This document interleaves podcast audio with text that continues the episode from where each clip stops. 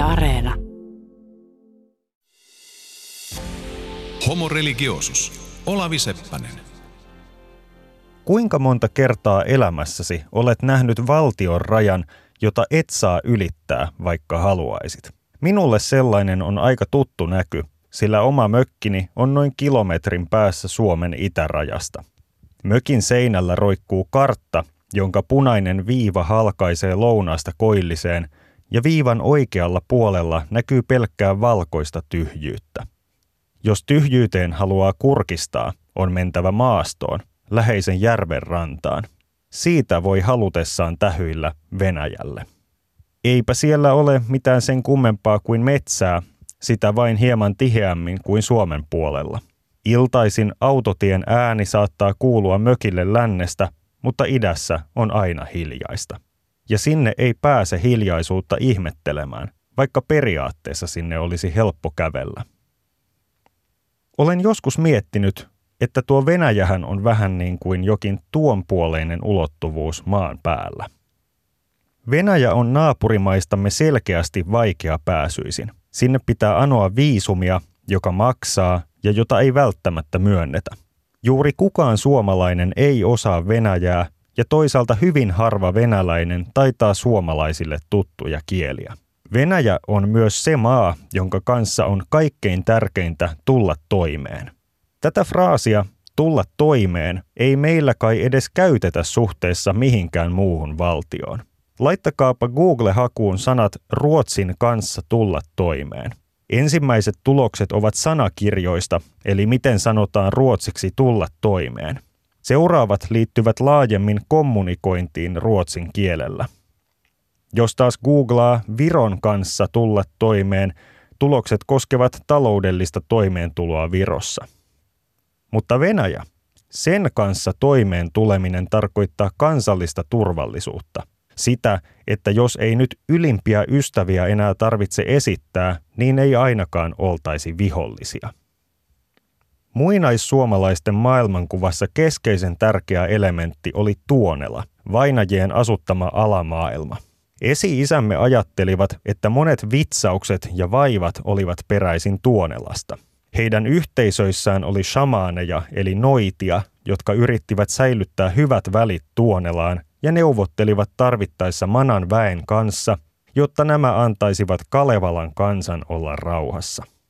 Tätä varten shamaanien piti myös matkustaa Tuonelaan, mikä oli sekä vaikeaa että vaarallista, sieltä kun ei kerran mentyään välttämättä päässyt enää pois. Muinaisusko vaihtui vähitellen kristinuskoon, jota puolestaan on ruvennut korvaamaan humanistinen näkemys elämän tarkoituksesta ja arvoperustasta – mutta ehkä Tuonela on jotain sellaista, jonka suomalainen löytää ympäristöstään tavalla tai toisella, uskonnosta riippumatta. Modernissa historiassamme tämä outo ja ajoittain uhkaava, mutta välttämätön ulottuvuus näyttää paikallistuneen itärajan taakse.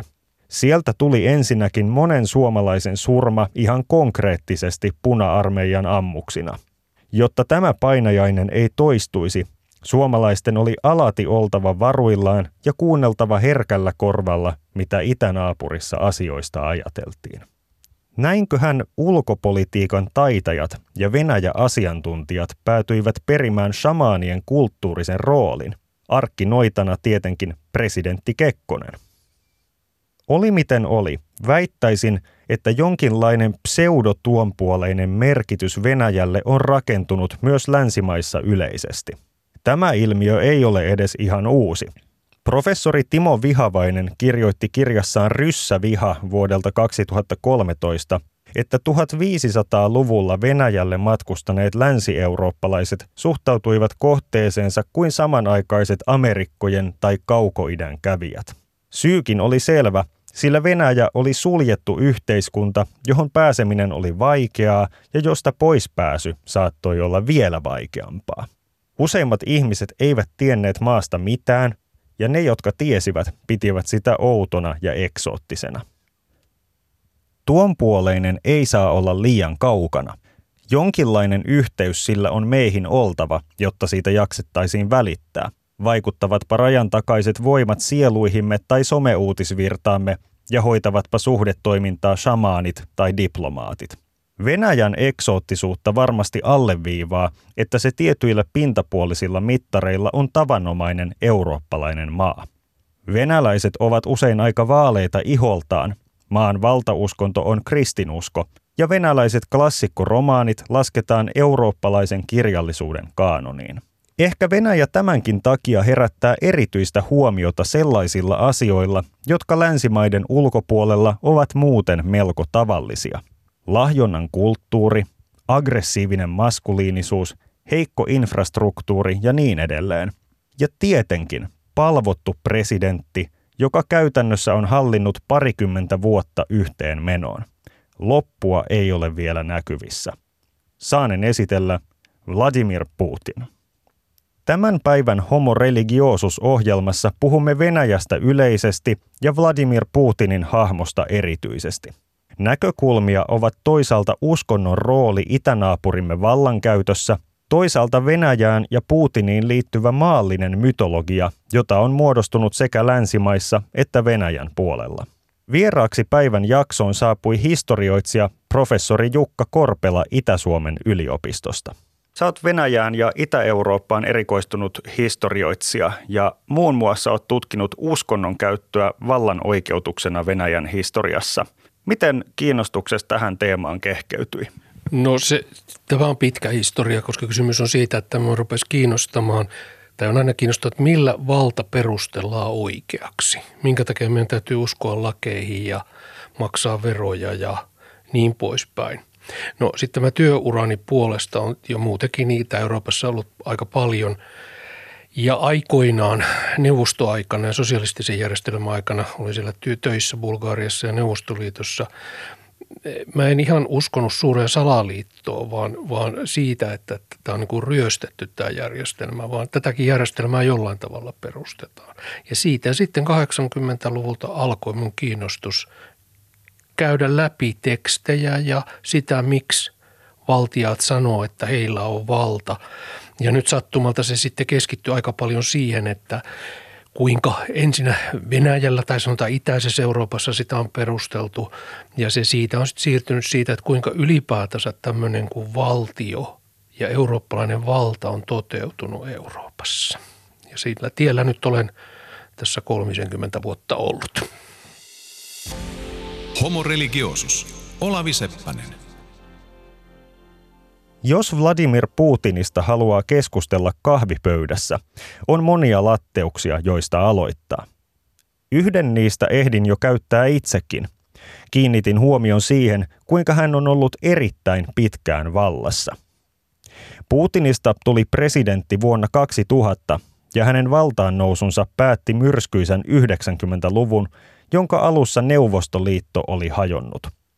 Putin istui ensin kaksi neljän vuoden kautta, sitten hän siirtyi pääministeriksi Dmitri Medvedevin tieltä ja vuonna 2012 hän palasi presidentiksi. Väliaikana virkakautta oli pidennetty niin, että Putin sai nyt hallita kuusi vuotta ja pyrkiä sitten vielä uudelle kaudelle vuonna 2018. Joka kerran hänet on valittu suoralla kansanvaalilla, ja vaikka vaalivilppi on ehkä tehnyt voitosta selkeämmän, sillä tuskin on vaaleja ratkaistu. Venäjän luotettavimpiin kuuluva Levada-tutkimuskeskus on seurannut koko Putinin valtakauden ajan hänen hyväksyntänsä kansan keskuudessa. Käytännössä jatkuvasti vähintään 60 prosenttia venäläisistä on suhtautunut hyväksyvästi Putiniin. Useamman vuoden osuus valtakaudesta on kulunut yli 80 prosentin lukemissa. Yhtäältä katsottuna tähän voidaan löytää käytännönläheisiä syitä. Länsimaissa on arvostettu, arvo, arvostettu hirvittävän laajasti Jeltsinin uudistuksia 90 Mä en nyt sinänsä Venäjän sisäpolitiikkaan, mutta kun olen siellä nyt sitten työskennellyt kirjastoissa ja ihan jatkuvasti käyn siellä ja edelleen. Kyllä mä nyt kuitenkin ulkomaalaisena ihmisenä, joka sinne menee ja paikallista kieltä osaa ja keskustelee ihmisten kanssa ja joutuu toimimaan, niin, niin, niin se oli musta aivan kaos se 90-luku. Ja, ja tota, Putin on kyllä tehnyt mun mielestä valtavasti hyvää siinä, että hän on niin kuin saanut sen järje. Se on järjestäytynyt yhteiskunta, jossa ei niin kuin tarvitse pelätä rosvoja tavalliseen ihmiseen eikä, eikä, eikä väkivaltaisuutta jossain suurkaupungissa. Ja, jossa kaikki semmoinen toimii. Kadullakin pystyy kävelemään nykyisin suojatietä pitkin yli, ettei sieltä tule joku ja aja päälle. Putin ei selvästi kuitenkaan ole pelkkä insinööri, joka saa yhteiskunnan pyörät pyörimään vakaammin. Taustatietoja kerätessäni tutustuin esimerkiksi vuonna 2002 tehtyyn venäläiseen TV-dokumenttiin Putin on mania. Yllätyin, millä tavoilla jo siinä näkyi Putinin vahva asema – hän ei ollut pelkästään tärkeän viran hoitaja, vaan myös symboli, vaikka oli hallinnut vasta kaksi vuotta. Symbolina Putinin tehtävä oli rakentaa kansallista itsetuntoa ja turvallisuuden kokemusta. Venäläinen elektropop-yhtye Pajushev Mieste oli tehnyt hittikappaleen, jossa renttuihin pettynyt nuori nainen kaipaa sellaista miestä kuin Putin. Kuvataiteilija Fyodor Dubrovin selitti haastattelussa, että venäläisille presidentti on toki ihminen, mutta ei tavallinen, vaan pyhäksi tullut. Dubrovin myös kertoi nähneensä näyttelyssä, että Putinin muotokuville esitettiin rukouksia samaan tapaan kuin ortodoksisille ikoneille. Vuosien mittaan onkin kehitetty melkoinen ikonografia, jossa Putin asetetaan kaikenlaisiin arvostettaviin rooleihin. Joskus nämä muistuttavat kristillistä pyhimyskuvastoa. Putin on ensinnäkin eläinten ystävä. Hän on uinut sekä delfiinien että haiden kanssa, silitellyt tiikeriä ja hellinyt koiranpentuja. Kaikki muistavat sen, kuinka Putin kohosi riippuliitimellä taivaalle johdattaakseen uhanalaisia kurkia muuttomatkalle. Etteivät vain nämä kurjet olisi symboloineet Venäjän kansaa – sillä erotuksella, että kansan ei kuulu muuttaa ulkomaille. Eläimiä rakastavan pyhimyksen lisäksi tunnetaan pahis Putin, joka ajelee moottoripyörällä, erämaan Putin, joka ui, kalastaa ja metsästää, agentti Putin ampumaradalla ja jopa muusikko Putin, joka laulaa hyvän tekeväisyyskonsertissa. Kuvaston laajuus auttaa erilaisia ihmisiä samaistumaan presidenttiin. Taiteilija Dubrovin puhui esimerkiksi virkamiesten Putinista ja yksinäisten naisten Putinista. Kuvien runsaus ja monimuotoisuus takaa konkreettisesti sen, että ultrakonservatiivi Alexander Duginin sanoin Putin on kaikkialla. Länsimaissa Putinin pitkä valtakausi on aiheuttanut turhautumista, kun Venäjästä ei tullutkaan neuvostokauden jälkeen täkäläisen tyyppistä liberaalia maata. Sikäli kuin Putinin hallinto onkin saanut kansan enemmistön tuen, monet vähemmistöt ovat joutuneet silmätikuiksi. Esimerkkeinä homot, Jehovan todistajat, erilaiset oppositioryhmät ja myös vähemmistökielten vaalijat. Rauha ja järjestys näyttäisi muodostuvan ankaran konformismin varaan. Edes Venäjän sotilaallinen tunkeutuminen naapurimaihin ja tästä seuranneet kansainväliset sanktiot eivät ole horjuttaneet Putinin asemaa ja mananneet esiin liberaalia vallankumousta. Suurpiirteisesti katsoen venäläiset ovat lähinnä ryhmittyneet tiiviimmin päämiehensä taakse – Samalla Venäjän valtio on ruvennut korostamaan konservatiivisia arvoja. Tämä on ollut länsimaiden eliteille vaikeaa seurattavaa. Tutkijat, poliitikot ja toimittajat ovat arvioineet, että Venäjällä kummittelee yhä Neuvostoliiton henki. Jukka Korpelan mukaan sitkeää autoritäärisyyttä selittää kuitenkin vanhempi aatehistoria, jossa korostuu uskonnollisuus ja etenkin mystiikan harjoitus nyt kun me puhutaan 2010-luvun lopulla Länsi-Euroopassa tästä asiasta, niin jottei toisteta niitä itse asiassa mun mielestä hyvin vä- suuria virheitä, niin täytyy lähteä vähän kauempaa. Jotenkin minusta on tässä alkanut näiden tutkimuksia aikana ja muuten vaikuttaa, että me Länsi-Euroopassa ja länsi-eurooppalaiset ollaan omalla tavalla lukkiuduttu tähän omaan maailmaamme. Me arvioidaan kaikkea asiaa niin kuin valistuksen projektina 1700-luvulla syntyneen ajatuksen, jossa nähdään ihmiset yksilöinä, yksilöiden missioina ja, ja lähdetään niin itseisarvoisesti ajattelemaan moniarvoisuutta ja ihmisoikeuksia arvoja on universaaleina kaikille kuuluvina arvoina.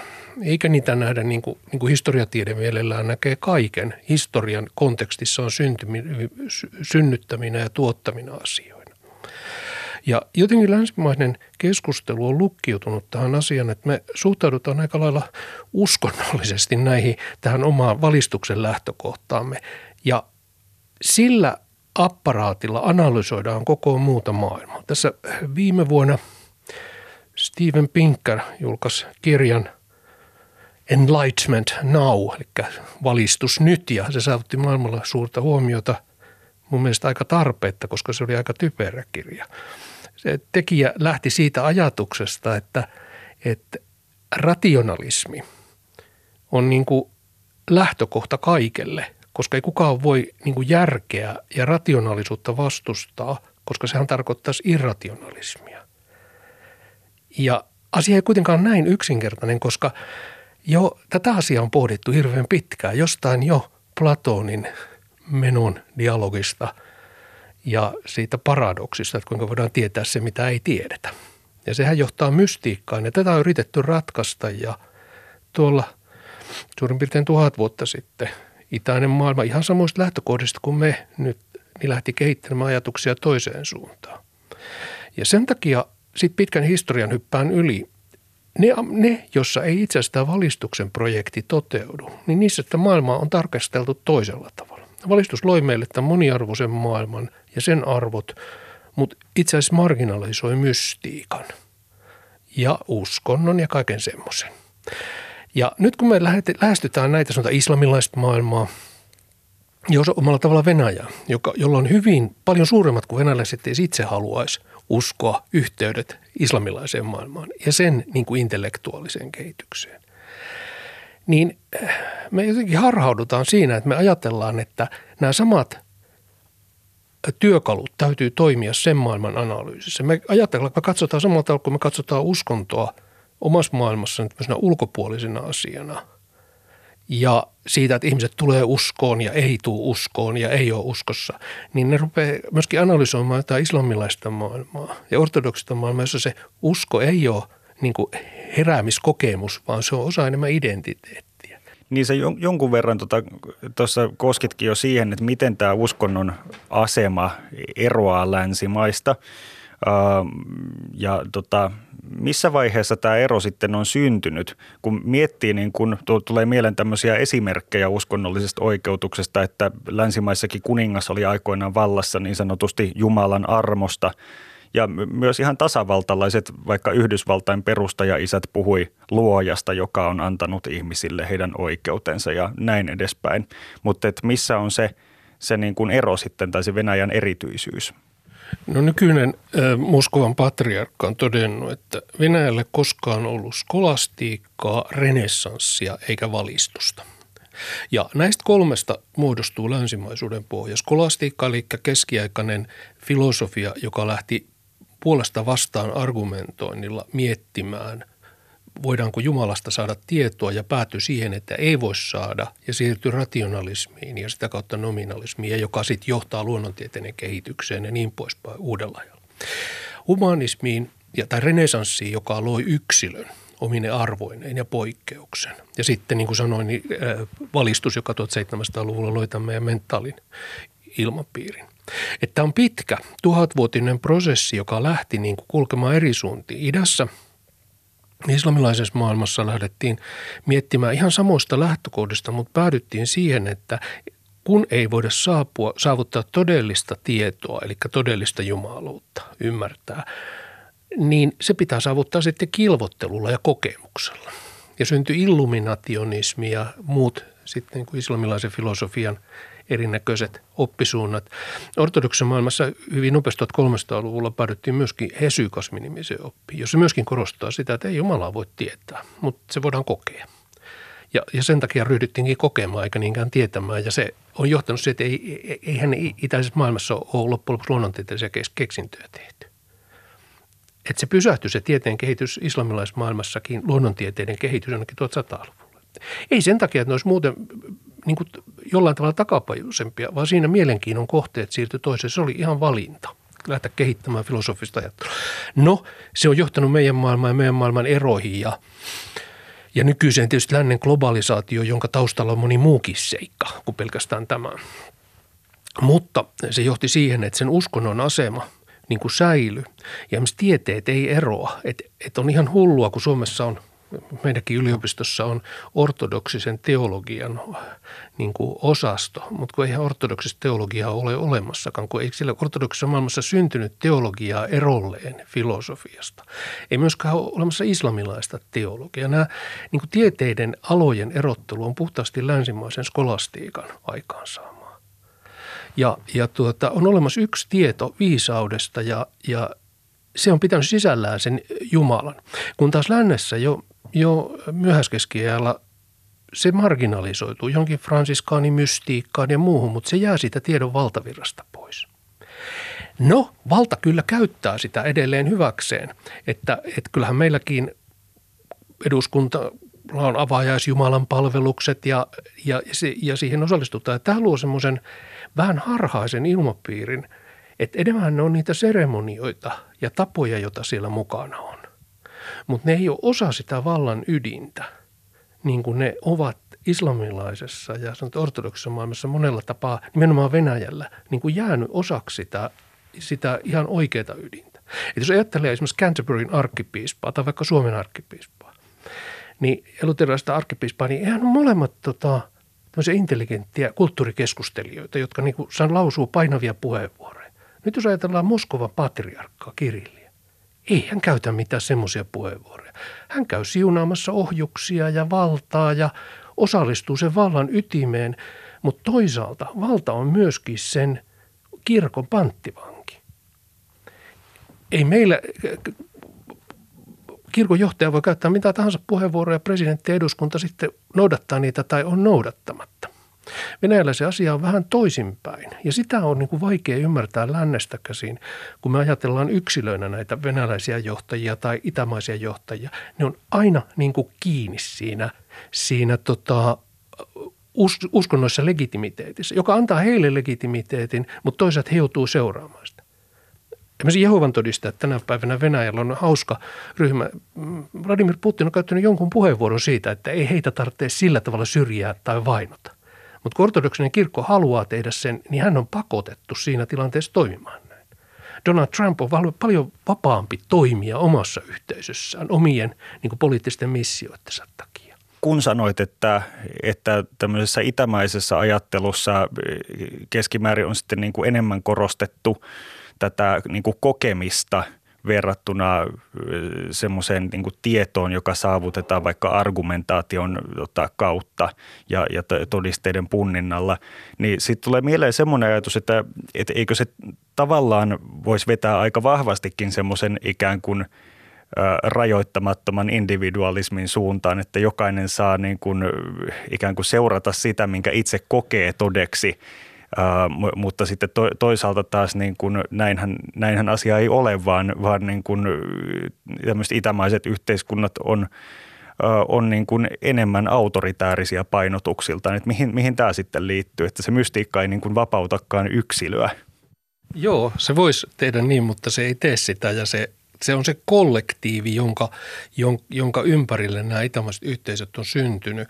Siis se, että ollaan yhteisö, ollaan suvun, perheen, kylän jäseniä ja siellä tämä sosiaalinen kontrolli on ylläpitänyt, että, että jos me ajatellaan tämmöistä islamilaista perusyhteisöä ummaa, joka siis voi olla kyllä koko maailma, mutta se on myöskin se yhden mo- moskean alue, niin slaavin kielen mir, joka on maailma ja rauha, niin on myöskin tämmöinen kyläyhteisö. Ja se on yksi tämmöinen perus niin kuin elementti, missä sy, mi, mihin tehdään se sosiaalista ihmiset, niin on korostettu, että se merkitys – niin kuin moraalinen merkitys on tämmöinen kollektiivinen yksituumaisuus. Sen niin kuin yksituumaisuuden ja yksimielisyyden rikkominen on pahinta, mitä yksilö voi tehdä. Ja se on ylläpitänyt tätä ajatusta.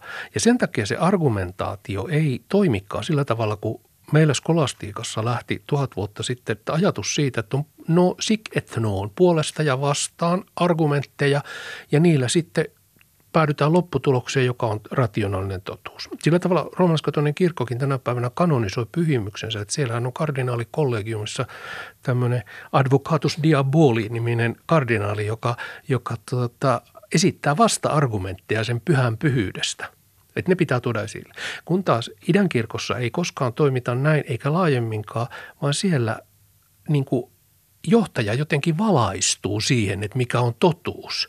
Ja jos kuuntelee ortodoksisen kirkon niin kuin julistusta, niin siinä ei pidä hämäytyä siihen, että, että se on vain tämmöistä niin kuin liturgista posmottamista, vaan siinä on niin kuin ihan oikeasti lauseita ja perusteluita, mutta ne ei ole rationaalisia. Siinä on semmoista symbolista retoriikkaa, jota käytetään. Ja jos niin kuin lähdetään, että totuus on jotakin korkeampaa, joka, joka valistuu sitten sille, joka on johtaja. Mietitään tätä niin kuin johtajan jonkinlaista niin kuin palvontaa ja, ja mystifiointia. Mä, mä otan niin kuin tämmöisen esimerkin. Mä en tiedä, miten paljon puhuva se on, mutta se oli, se oli mun mielestä niin kuin tässä räikeydessään loistava, tämä Aleksandr Dugin, venäläinen ultrakonservatiivinen ideologi, on sanonut, että Putin on kaikkialla, Putin on kaikki kaikki, Putin on absoluuttinen ja Putin on korvaamaton. No tässä on ero politiikan ja teologian väliltä. Tuntuu, että se on häivytetty jo kokonaan ja presidenttiä paisutellaan tämmöisiin jumalallisiin mittoihin. Mutta miten näitä puheita oikein pitäisi ymmärtää, mitä niillä halutaan saavuttaa ja on, onko tämmöinen ajattelu kuinka tavallista siellä Venäjällä? Niin, mun mielestä se on, mutta sitten täytyy tosiaan muistaa, että ei välttämättä niin kuin pietarilais – intelligentsian piirissä, joka on suurin piirtein skandinaavista ajattelulta. ei varmaan, ei, ei he niin kuin sitä näe, mutta iso osa ihmisistä ainakin, mihin mä oon törmännyt, niin varmaan ajattelee näin ja käyttäytyy myöskin hyvin tällä tavalla, että, että johtajan niin kuin kunnioitus on rajatonta.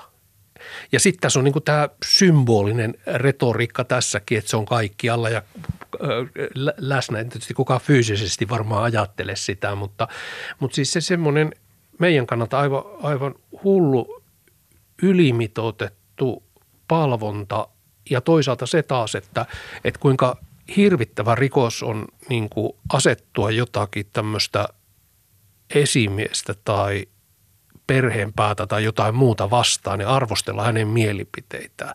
Että niin kuin lähtökohta on se, että kyllä hän tietää sen totuuden. Että jos minusta olen eri mieltä, niin se johtuu vain siitä, että olen vähän tyhmä. Niin kyllä mun mielestä se on aika luonteva osa sitä maailmankuvaa. Ja se on niin kuin hauska mun mielestä, kun mä oon opettanut Petrosko yliopistossa jossain muuallakin, niin tota, joskus kokeillut sitä, että kun musta on meidän opiskelijoiden kanssa mä pyrin tekemään sitä, että me keskustellaan ja, ja, ja joskus piruttani sanoo jotain ihan päätöntäkin, että katsoit, miten hän noin reagoi tuohon. Niin se ei siellä vaan yksinkertaisesti mene läpi. Että ei he pysty niin kuin arvostelemaan opettajaa vaan että se on niin kuin ihan Jumalan sana, mitä sieltä tulee ja sitä kirjoitetaan ylös ja se on totta ja sitten ollaan kauhean hämmentyneitä, jos pitäisi kysyä jotakin tai kritisoida. Ja sillä tavalla länsimainen tiede ei oikeasti mene eteenpäin. Että se on vähän hankalaa joskus tämä tämmöinen. Homo religiosus. Olavi Seppänen. Ortodoksisuus ja siihen liittyvä tietoteorian perinne – on siis historiassa pedannut sitä, että Neuvostoliiton jälkeenkin Venäjä päätyi vahvan johtajan malliin ja toisin ajattelun marginalisoimiseen. Uskonto ei kuitenkaan ole vain menneisyyteen kuuluva näkymätön taustavoima. 90-luvulla kirkkoon kuuluminen yleistyi selvästi ja kehitys on jatkunut Putinin kaudella. Samalla ortodoksisuuden julkinen rooli on kasvanut – Jukka Korpela luonnehtikin edellä, että uskonnolliset johtajat kuuluvat venäläisen vallan ytimeen. Toinen asia on tietenkin se, miten presidentti soveltaa uskontoa politiikassa. Ja jälleen kyse on hieman eri asiasta kuin Sauli Niinistön uuden vuoden puheessa toivotettu Jumalan siunausta. Itsekään en muistanut esimerkiksi seuraavaa tapahtumaa Krimin niemimaan valtauksesta. Presidentti Putin piti jo siinä ihan alkuvaiheessa semmoisen niin sanotun temppelivuoripuheen, jossa hän vertasi Krimiä juutalaisten temppelivuoreen. Ihan sen takia, että Krimillä kronikan mukaan Vladimir Pyhä kastettiin kristityksi. Vladimir Pyhä reilu tuhat vuotta sitten kuollut Kiovan hallitsija. Siitä sitten historian saatossa tuli niin kuin ikään kuin kertomuksella Venäjän kastaja. Ja näin ollen niin kuin tämä katsottiin, katsotaan, että se on niin kuin ikään kuin Venäjän pyhä maa on syntynyt siellä ja sen takia se kuuluu Venäjälle. No nyt tätä samaa argumentaatiota siitä Vladimirin kasteesta sattumalta käytti Ivana Julma 500 vuotta sitten valtaa valatessaan Astrahaanin. Hän niin kuin vetosi siihen samaan kertomukseen kertomus on hyvin monimutkainen ja sitten niin kuin historiatieteellisesti se pidä paikkaansa, koska sille ei itse asiassa ole mitään tekemistä Venäjän kanssa. Mutta se pudottiin joskus myöhäiskeskiällä osaksi Moskovan valtion syntyä ja sieltä sitten lainattiin Venäjälle. Ja jokainen niin kuin venäläinen uskovainen on niin kuin ikään kuin indoktrinoitu tähän. Ja sen takia on ihan niin kuin järkevää tässä maailmassa vedota Vladimiriin – mutta se länsimaisen ihmisen kannalta tuntuu ihan hassulta, jotain semmoiselta niin kuin, niin kuin tekosyyltä. Mutta ei se sitten taas tekosyy ollut, kun vuonna 2015 Vladimir Pyhän pyhäjäännöksiä kuljetettiin kaikissa Venäjän suurissa katedraaleissa. Ne on sinänsä sijoitettu 1600-luvulla siirrettiin Kiovasta – jotkut pyhänjäännökset, jotka välttämättä ole ollenkaan tämän ruhtinaan pyhänjäännöksiä Moskovaan ja siellä sitten Kristus vapahtajan kirkossa, niin siirrettiin kaikki isojen venäläisten kaupunkien, niitä kuljetettiin näiden kaupunkien suurissa kirkoissa ja valtava määrä ihmisiä kävi kunnioittamassa niitä. Ja tämä ilmiö itsessään niin kuin liittyy siihen, että miksi poliittinen valta käyttää tämmöis, käy tämmöisiä keskusteluja. Ja se, että se ajatellaan, että se on niin tekosyy tai keksitty asia, niin se ei ihan tuommoisessa kulttuurissa toimi näin. Uskonnon tutkimuksessa on paljon keskusteltu niin sanotuista sekularisaatioteorioista. Niiden mukaan kiinnostus uskontoon tai uskonnon instituutioiden valta vähenee tietyissä olosuhteissa. Erilaisia merkkejä puolesta ja vastaan on etsitty ja silloin tällöin joku väittää todistaneensa tai kumonneensa jonkin näkemyksen sekularisaatiosta. Sitten joku toinen yleensä esittää, että todistusaineistoa on kerätty tarkoitushakuisesti tai että se keskittyy epäolennaisiin seikkoihin. Muuan erikoinen tapaus sekularisaatioteorioiden kannalta on Venäjä. Tänä päivänä vieläpä teollistuneessa ja korkeasti koulutetussa yhteiskunnassa ruvetaan takaamaan vallan uskottavuutta uskonnon instituutioilla ja hengellisillä legendoilla – Lisäksi merkittävä osa väestöstä hyväksyy tämän. Näinhän ei karkeasti ottaen pitäisi tapahtua, vaan kehityksen odottaisi kulkevan päinvastaiseen suuntaan. Monissa länsimaissa uskonnon julkista roolia on lähinnä problematisoitu ja pyritty kaventamaan viimeisten parin sadan vuoden aikana. Venäjällä perinteinen Jumalaa ja pyhimyksiä suitsuttava maailmankuva on kuitenkin vetänyt pidemmän korren, vaikka sitä tuskin voikaan tarkastella irrallaan kansallistunteesta. Joku saattaisi sanoa, että nouseva voima onkin ollut nationalismi, johon Venäjän tapauksessa vain kuuluu kiinteästi kristinuskon symboliikka.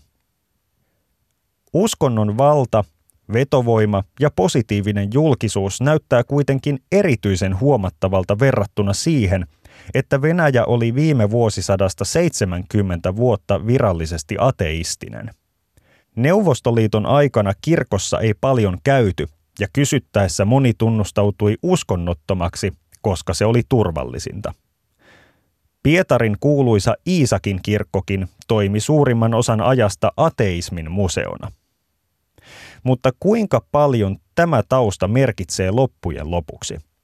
Professori Jukka Korpela tarjosi oman näkökulmansa uskonnon yhteiskunnalliseen asemaan Venäjällä.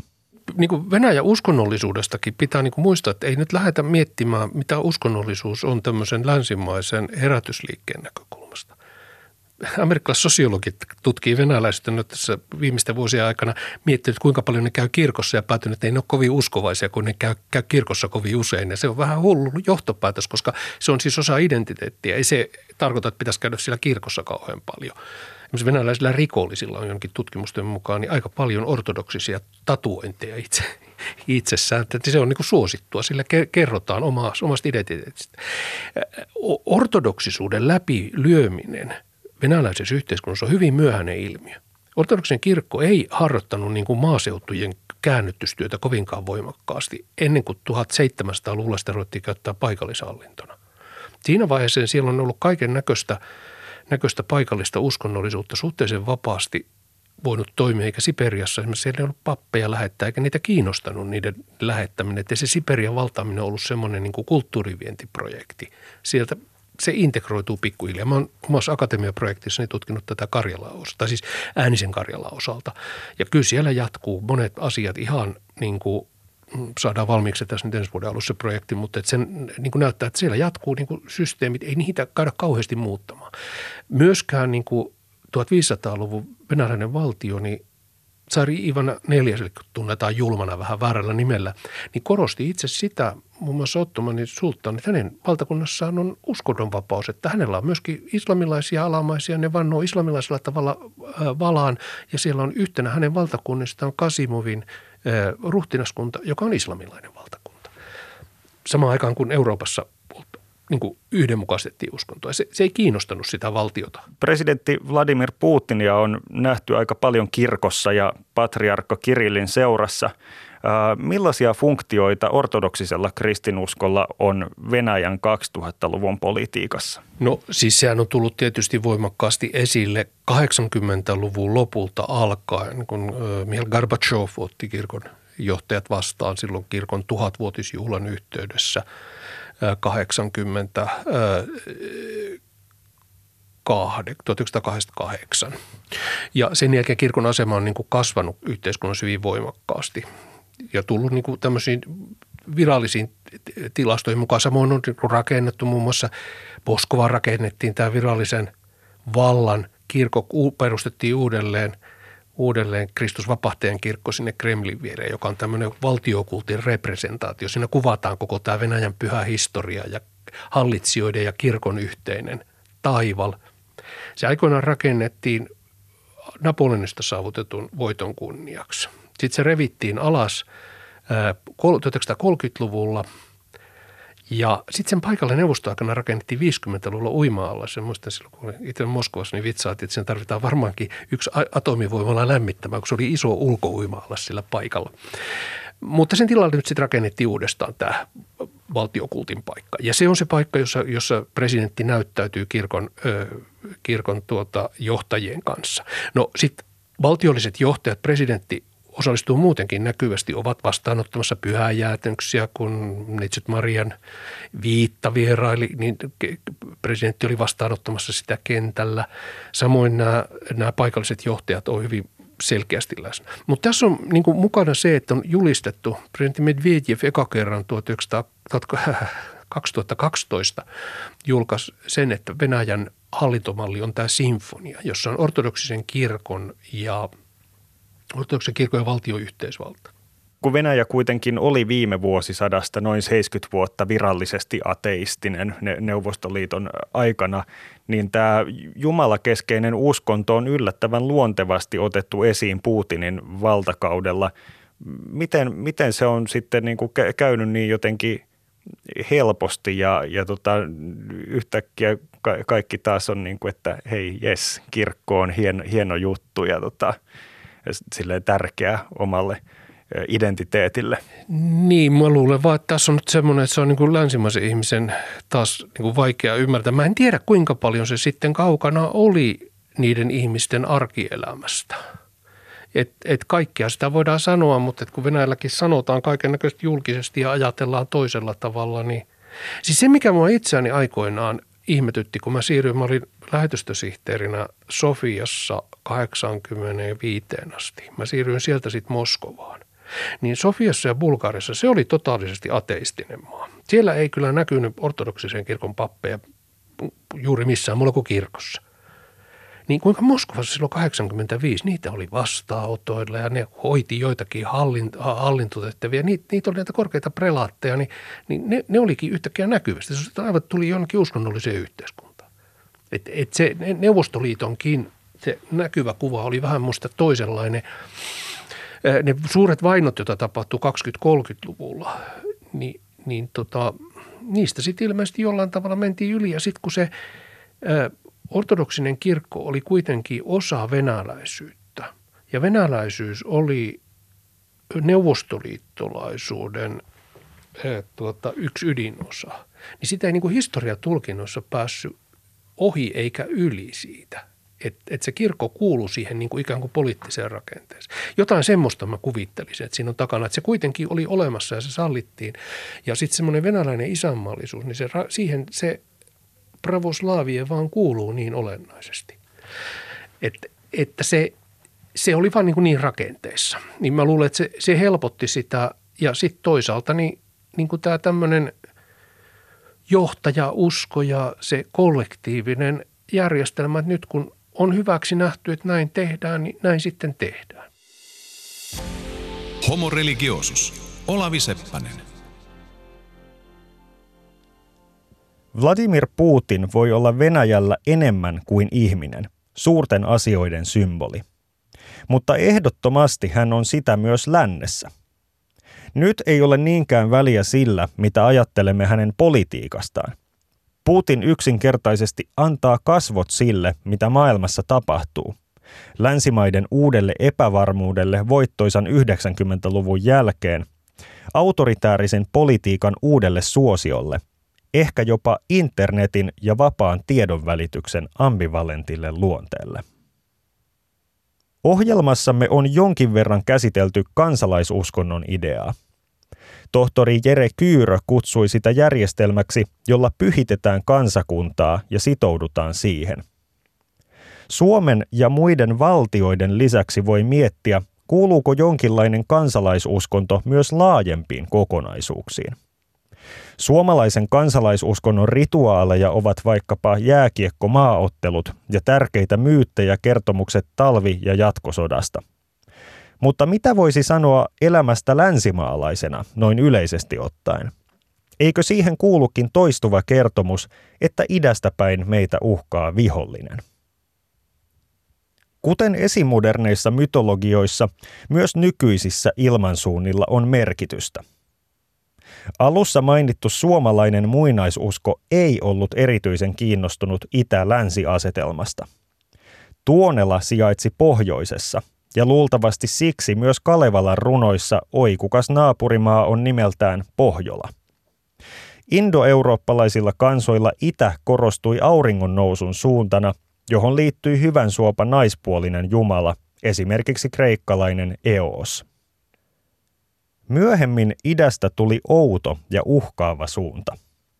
Keskiajalla Euroopassa pelättiin mongoli- ja arabivaltakuntia, uuden ajan alkuvaiheessa Turkkia – 1900-luvulla vihollinen oli Neuvostoliitto. Tietysti itäisyys on myös suhteellista. Yhdysvaltojen näkökulmasta idän uhka olivat pitkän aikaa britit. Ja briteistä puheen ollen, muistatteko millä nimellä he kutsuivat saksalaisia ensimmäisessä maailmansodassa? Tosiaan, hunnit. Amerikkalainen politiikan tutkija Murray Edelman esitti, että on kolme maailmanlaajuisesti tunnistettavaa poliittista myyttiaihetta. Kaikkialle tunkeutuva juonitteleva vihollinen, toisaalta sankarillinen ja viisas johtaja, joka pelastaa kansansa viholliselta. Ja kolmanneksi itse kansa, joka hädän hetkellä yhdistyy johtajansa tueksi suojellakseen kotimaataan. Venäläisestä myyttimaisemasta voisi helposti pelkällä intuitiolla sanoa, että tuo vihollinen on länsi ja sankari puolestaan Putin. Vähintään yhtä mielenkiintoista on kysyä, miten Edelmanin myyttiaiheet paikallistuvat länsimaisessa keskustelussa. Kansat ja sankarilliset johtajat saattavat olla kadoksissa tai ainakin kiistanalaisia, mutta kavala vihollinen tiedetään. Se on Venäjä tai ihan vain Putin. Brittiläinen pitkään Venäjällä asunut tutkija Mark Galeotti kirjoitti hiljattain kirjan We Need to Talk About Putin. Eli meidän pitää puhua Putinista. Siinä hän kuvailee, millä eri tavoilla Putinista on leivottu myyttinen hahmo. Myytin rakennus on toisaalta Putinin tukijoiden ja toisaalta vastustajien työtä. Länsimaisessa julkisessa keskustelussa tulee esille pelko, että Putinin hallussa on jonkinlainen kaauksen voima, jonka vaikutus ulottuu kaikkialle. Galeotti ynnää, että Donald Trumpin vaalivoitto, Brexit, populismin nousu Euroopassa, maahanmuuttokriisi ja jopa jalkapallohuliganismi on kukin vuorollaan luettu Moskovan syyksi. Joskus tähän liittyy vielä ajatus, että Putinilla on jokin monimutkainen strategia, jota nämä yksittäiset tapahtumat edustavat. Uskotaan, että hän rakentaa maailman järjestystä uusiksi oman etunsa mukaisesti. Yksi taustatekijä tälle ajatukselle voi olla shakki. Mike Rogers, joka toimi Obaman aikana Yhdysvaltain kongressin tiedustelukomiteassa, purki ulkopoliittisia huoliaan sanomalla – Putin pelaa shakkia, mutta luulen, että me pelaamme vain kuulapeliä. Hillary Clinton taas on verrannut amerikkalaista strategiaa tammeen, vastakohtanaan Putinin harjoittama kolmiulotteinen shakki. Esimerkit kertovat myös siitä, miten kansallisten stereotypioiden myytit ohjaavat välillä korkeankin tason poliitikkoja. Putin nähdään mielellään shakin pelaajana, koska hän on venäläinen. Jos Venäjä sijaitsisi Itä-Afrikassa, Putinin sanottaisiin varmaan juoksevan maratonia, kun amerikkalaiset vain käyvät pikkulenkillä. On tietysti totta, että Venäjältä on tullut monia loistavia shakin pelaajia, mutta Putin ei ole sellainen. Hänen lajinsahan on judo, ja Galeottin mielestä se auttaakin ymmärtämään hänen poliittisen toimintansa luonnetta. Judossa pärjääminen vaatii lyhyen tähtäimen etua hakevia liikkeitä ja vastustajan virheiden nopeaa hyödyntämistä. Mielikuva shakin pelaajasta viittaa ylivertaiseen älyyn ja pitkäjänteiseen suunnitelmaan, mahdollisesti sellaiseen, mitä ei voi ymmärtää, ja tällöin se mystifioi kohteensa. Tutkimattomat ovat Putinin tiet. Ja ehkäpä koko Venäjänkin tiet. Winston Churchillin aikoinaan käyttämässä kielikuvassa Venäjä oli mysteeriin kääritty pulma arvoituksen sisällä, te, tai te, puhukohan sitten tarkasti ottaen Venäjän politiikasta tai Venäjän tulevaisuudesta, mutta, mutta musta tuntuu, että tällainen puhe edustaa aika pitkiä perinteitä länsimaissa. Mistä Venäjän mystifioiminen meikäläisissä keskusteluissa oikein tulee ja miten se tänä päivänä sun nähdäksesi ilmenee? No kyllä, siis siinä on kaksi puolta. Et toinen on taas tämä tämä puuttuva valistus, renessanssi ja skolastiikka, eli tietoteoria ja tietäminen ja tämmöiset asiat on toisenlaisia. Se on johtanut se yhteiskunnan niin kuin tämmöisen tiedollisen rakenteen toiseuteen. Ja, mutta sitten se pahempi asia on se, että tätä yritetään avata näillä länsimaisilla valistuksen käsitteillä – Joo, tässä pitäisi olla jokaiselle Venäjällä pikkusenkin asuneelle selvää, että kaikki on vähän sieltä tänne päin, eikä ne nyt toimi ihan just täsmälleen. Et se, ja, ja se, että siellä ei kontrolli pysty saavuttamaan ylätaso, ei tiedä mitä alatasolla tapahtuu. Että välillä räjähtää tykkiammustehdas niin kuin nyt ja, ja, ja se vaan on jonkun huolimattomuuden tuloksena tai että on, tai, tai, tai sitten, että, että on kaiken näköistä yrittäjää hallit, hallit, hallinnon eri tasoilla, joka yrittää ansaita menestyksessä omalla jollain tempullaan menestystä hallitsijan silmissä ja se tekee jotain tolkutonta, joka ei hallitsijan intressissä ole, kun ei se voi tietää, mitä kaikkea siellä on. Amerikkalaiset puhuu tämmöistä poliittisesta yrittäjyydestä ja se mun mielestä niin kuin toimii hyvin. Mä en vaan muista, kuka sen artikkelin kirjoitti, oliko Foreign Policeissa vai muussa tässä vuosi sitten, mutta tästä poliittisesta yrittäjyydestä ja selitti näitä Venäjän tapahtuneita asioita. Ne, se, se on niin kuin se loogisempi selitys. Tämmöinen venäläissyntyinen kirjailija ja journalisti kuin Keith Gessen on esittänyt, että Amerikassa on syntynyt kokonainen Vladimir Putinin keskittyvä kvasitiede, nimittäin putinologia. Ähm, minkähän takia Putin sitten kiihottaa ihmisten mielikuvitusta ja filosofoinnin halua näin, näin erityisen paljon, kun en ole kuullut vastaavasti esimerkiksi merkelologiasta tai Xi Jinpingologiasta tai Dutertologiasta. Mä en ole siis sinänsä tota asiaa en, en ole seurannut, mutta mä niin kuin laajemmin vaan ajattelen silleen, että meillä täällä länsimaissa tämä yksilöllisyys, ja se on niin kuin kasvanut viime vuosina, ja minusta se on niin kuin amerikkalaisuuden voiman lisäänyt. Kaikille pitää antaa nimi ja kasvot. Et ei voi niin ajatella, että olisi jotain kollektiivisia voimia vai muuten, ne pitää nimetä. Pitää nimetä tota, Al-Qaidalle puheenjohtaja, vaikka mitäs puhetta se siellä johtaa. Että ei se nyt ole mikään semmoinen, että siellä on se yksi ihminen, joka on toteuttamassa sitä. Mutta jotenkin ei niinku ymmärretä sitä, että, että, että ne yksilöt ja yksilöiden missiot ja toiveet ja tekemiset, niin kaikissa maailman kulttuureissa vaan toimisi sillä tavalla. Vaan että, mutta että se yhdysvaltalaisessa, mä oon ymmärtänyt, että siellä yksilön niin kuin rooli on suuri ja yksilö toteuttaa itseänsä. Ja jotta siellä yleisö ymmärtää, niin sille pitää antaa se nimi.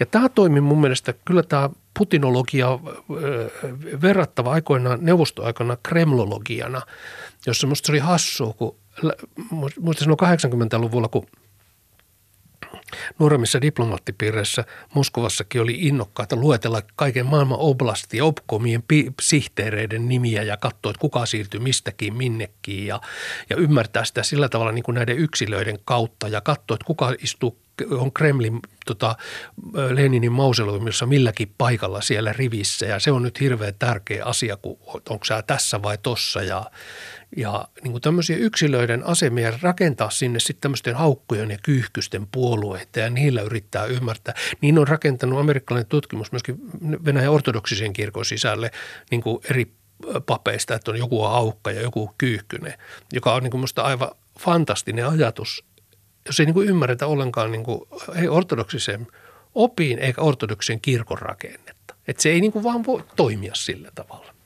Eräs luku Mark Galeottin kirjassa on saanut otsikokseen Putin ei lue filosofiaa ja Venäjä ei ole Mordor. Onko tämä huumoria? Kyllä varmaankin. Entä täysin lonkalta heitettyä? Ei välttämättä. Otsikko kannustaa miettimään, miten paljon länsimaiset ihmiset soveltavat maailman tulkitsemisessa fantasiaromaaneja. Venäjällä ja Tolkienin tarinoiden pahan valtakunnalla on tiettyjä pintapuolisia yhtäläisyyksiä. Molemmat ovat suhteellisen itäisiä maita, kuinkas muutenkaan. Molemmissa on ainakin yksi tulivuori ja Kremlin Spaskajan tornissa välkkyy punainen tähti, aivan kuin pimeyden ruhtinas Sauronin silmä katselee mustan tornin huipulta.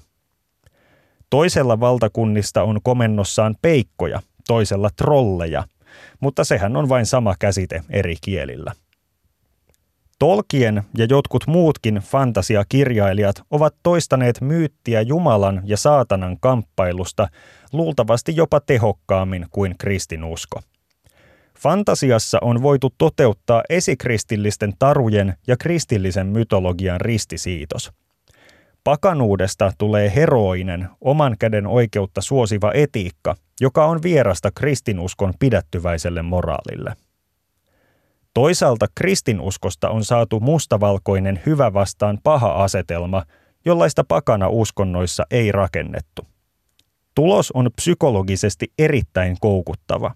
Se on ikään kuin kristinuskoa, mutta osallistavampaa. Tässä mytologiassa hyvyyden voittoa ei nimittäin takaa Jumalan yksipuolinen päätös, vaan maan matosten täytyy kääriä omat hihansa ja ryhtyä hommiin. Fantasia-eepoksiakin tärkeämpi myyttinen kertomus länsimaissa on toinen maailmansota ja sitä edeltävät tapahtumat. Hitler ja natsit, jotka itse ilmiselvästi uskoivat elävänsä jonkinlaisessa fantasia-eepoksessa, ovat ajattelussamme lähestulkoon transcendentteja ilmiöitä, jotka ilmestyvät maan päälle aina uusien avatarojen muodossa. Yksi suosikkikirjailijoistani, armoitettu humoristi Veikko Huovinen, ilmaisi asian sanomalla, Hitler elää, hän elää ihmisessä, ihmisissä. Totta kai Putiniakin on pidetty Hitlerin uutena tulemisena, pääasiallisena syynä varmaan Krimin miehitys. Saksan taannoinen valtiovarainministeri Wolfgang Schäuble rinnasti Krimin alueisiin, jotka Saksa riisti Tsekkoslovakialta vuonna 1938. Toki Putinin ja Hitlerin vertaamisessa on asiapohjalta paljon heikkouksia, mutta ei sitä kannata ihmetelläkään. Maailman muutoksia on helpompi käsitellä, jos ottaa tulkinta-avuksi tutut myytit. Aloitin Putinista puhumisen viittauksella pitkään valtakauteen, jota on siivittänyt kansalaisten vahva usko. Galeottin mukaan Putinia ei Venäjällä niinkään arvioida ihmisenä tai edes poliitikkona, vaan koko maata edustavana ikonina. Kuten yleensä tällaisten hallitsijoiden kohdalla, yhä polttavampi kysymys on, mitä tulee seuraavaksi. Kehen venäläiset voivat uskoa Putinin jälkeen? Nykyinen bioteknologia saattaa herättää joidenkin mielessä toiveita tai pelkoja, että Putin voitaisiin pitää hengissä ja hyväkuntoisena ikuisesti. Mutta enpä tiedä.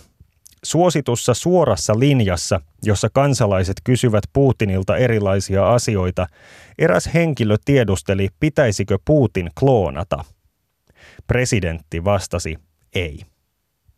Aika näyttää, tuleeko hänen ruumiistaan balsamoitu pyhäinjäännös, niin kuin Leenin, jolle Neuvostoliitossa annettiin Jumalan kaltainen status vielä kuolemansa jälkeen. Putinin vallan päättyminen ei ole mahdollinen eksistentiaalinen kriisi pelkästään hänen uskollisille alamaisilleen. Varmasti se on sitä myös länsimaille. Putin on tarjonnut pitkäaikaiset kasvot myyttiselle vastinparillemme idässä. Monia nämä kasvot ovat suututtaneet ja pelottaneet, mutta ovatpa jotkut löytäneet niistä toivoa ja samaistumispintaakin. Paikoitellen länsimaiden uusoikeistossa Putin on symboloinut kansallisylpeyttä ja kristinuskon perinteitä. Toki tässäkin on totta vain osaksi. Venäjälle on muuttanut miljoonittain ulkomaalaisia, joukossa myös paljon muslimeja, ja onpa Putinkin kertonut pitävänsä islamia venäläisenä uskontona. Venäläisten syntyvyys ei riitä väestön uusiutumiseen ja aborttejakin tehdään YK mukaan suhteellisen paljon. Ei kuulosta konservatiivin ihanne maalta, mutta autuaitahan ovatkin ne, jotka uskovat vaikkeivät näe. Tämä Jeesuksen sanomaksi mainittu viisaus on politiikan ja hallitsemisen avaimia, ja se tiedetään Moskovan Kremlissäkin varsin hyvin. Homo religiosus. Olavi Seppänen.